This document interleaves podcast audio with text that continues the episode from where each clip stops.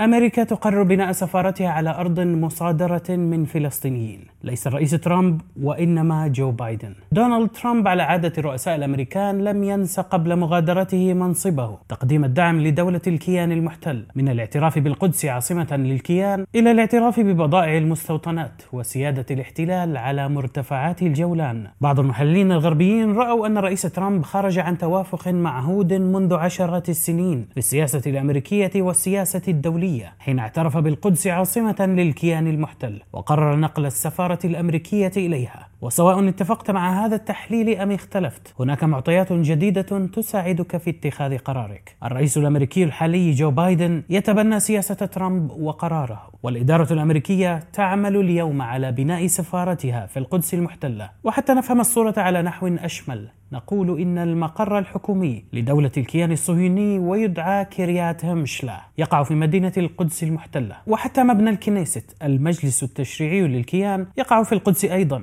في مجمع بنغوريون لكن سفارات الدول لدى دولة الاحتلال لا تقع في القدس بل في مدينة تل أبيب.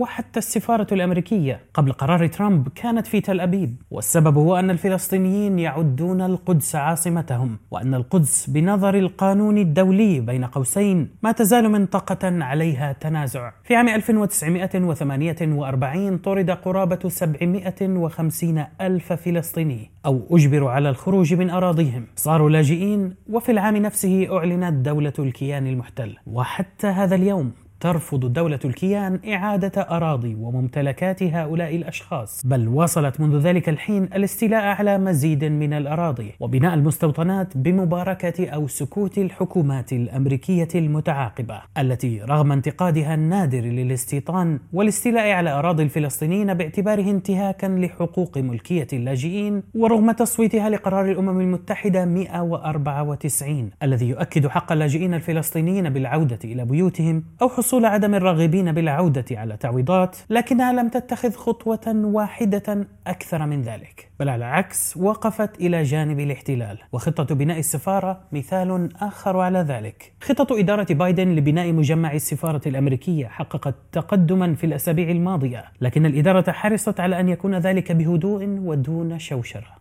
لتثبت أن الرئيس بايدن لا يختلف عن الرئيس ترامب في موقفه تجاه القدس والاحتلال والاستيطان غير المشروع وغير القانوني. في الواقع وحسب تحليل مجلة الانترسبت. وجود المجمع الجديد أو المبنى الجديد للسفارة الأمريكية بالقدس يجعل أمريكا شريكا نشطا في الاستيلاء الممنهج على أراضي الفلسطينيين. موقع السفارة أصلا في أرض استولى عليها الاحتلال وسلبها من أهلها. الذين ما يزال أبنائهم وأحفادهم ومنهم مواطنون أمريكان يطالبون بها. هذه الأرض واسمها ثكنات أللنبي. أو أللنبي barracks كانت في السابق معسكرا بريطانيا استأجره البريطانيون من أسر فلسطينية وهي مسجلة اليوم باسم دولة الاحتلال ومؤجرة للولايات المتحدة بعد أن تمت مصادرتها من أيدي أصحابها اللاجئين الفلسطينيين وفق قانون أملاك الغائبين لعام 1950 الذي يعرف كل من نزح أو ترك حدود فلسطين المحتلة حتى شهر نوفمبر من عام 1947 لأي سبب سبب كان وبالذات بسبب حرب الاحتلال على أنه غائب. ماذا يترتب على وصف هؤلاء الأشخاص بالغائبين؟ يسمح حينها هذا القانون الظالم لسلطات الاحتلال بالاستيلاء على ممتلكاتهم. هذا القانون حسب منتقديه صمم على نحو عنصري لمصادرة أملاك الفلسطينيين لصالح دولة الاحتلال. بعد أن نشر موقع ذا انترسبت تفاصيل خطة بناء المجمع الجديد للسفارة الأمريكية على أرض مملوكة أصلا لفلسطينيين وتمت مصادرتها منهم على أيدي الاحتلال قالت المتحدثة باسم وزارة الخارجية الأمريكية إن الولايات المتحدة لم تقرر بعد مكان بناء السفارة وإنها ستنظر في عدة عوامل بهذا الشأن منها الخلفية التاريخية للموقع الذي ستبنى فيه السفارة لكن المتحدثة أكدت تمسك إدارة بايدن بقرار إدارة ترامب من حيث اعترافها بالقدس عاصمة لدولة الاحتلال. في شهر نوفمبر الماضي قدمت حكومة الاحتلال مقترحا على الحكومة الأمريكية لبناء مجمع السفارة في عدة أبنية وأرفقت مع المقترح مهلة لعامة الناس وللملاك الأصليين للأرض للاعتراض على الخطة. في موعد أقصاه بداية شهر يناير الحالي. وفي الحقيقة أحفاد ملاك هذه الأرض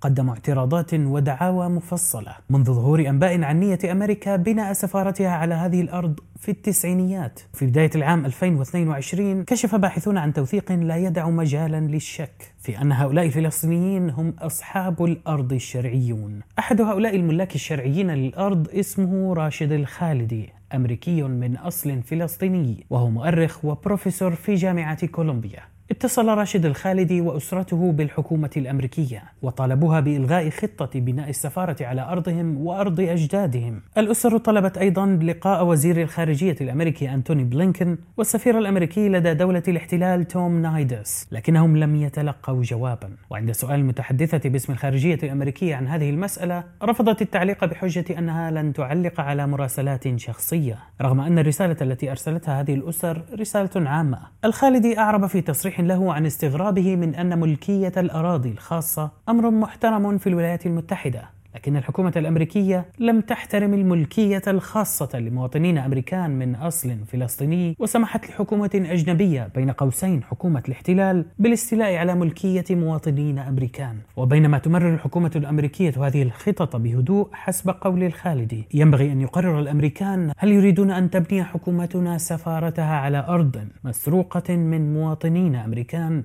لم تؤكد الحكومة الأمريكية حتى اليوم حق مواطنيها من ورثة الأرض أو ورثة الأرض عموما الشرعي بامتلاك هذه الأرض التي سرقت منهم، لكنها ذكرت أن أمامها خيارا آخر غير ثكنة الليمبي في أحد إحياء القدس الثرية واسمه أرنونا قرب الموقع الحالي المؤقت للسفارة، لكن وفقا لسجلات من حكومة الاحتلال اطلعت عليها الانترسبت، الحكومة الأمريكية أعربت عن رغبتها ببناء مجمعين اثنين، واحد للسفارة والثاني يبدأ بناؤه بعد السفارة لأغراض أخرى ربما لإقامة الدبلوماسيين أو موظفي السفارة. المسؤولون الأمريكان على ما يبدو غير مهتمين بمسألة الملاك الشرعيين لهذه الأرض على الأقل حتى الآن. في عام 2021 اجتمع أربع مسؤولين من وزارة الخارجية الأمريكية مع مسؤولين من حكومة الاحتلال عرض الأمريكان خطتهم لبناء المجمع الجديد للسفارة دون أن يشيروا إلى طبيعة الأرض التي ينوون البناء عليها أنها صودرت من أصحابها الأصليين وأنهم يطالبون بها حتى اليوم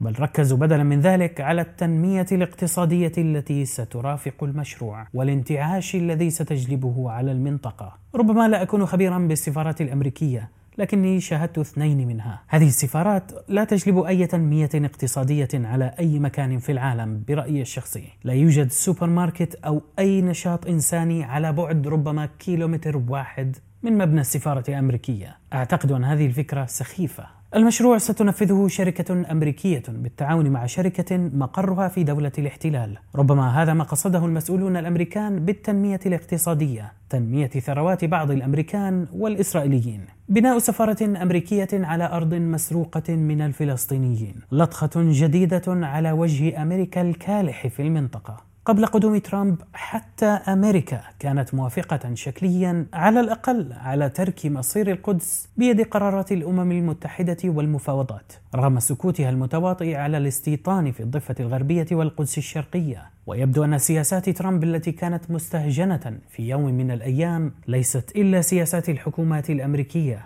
على اختلاف ألوانها. هكذا كانت وهكذا هي اليوم.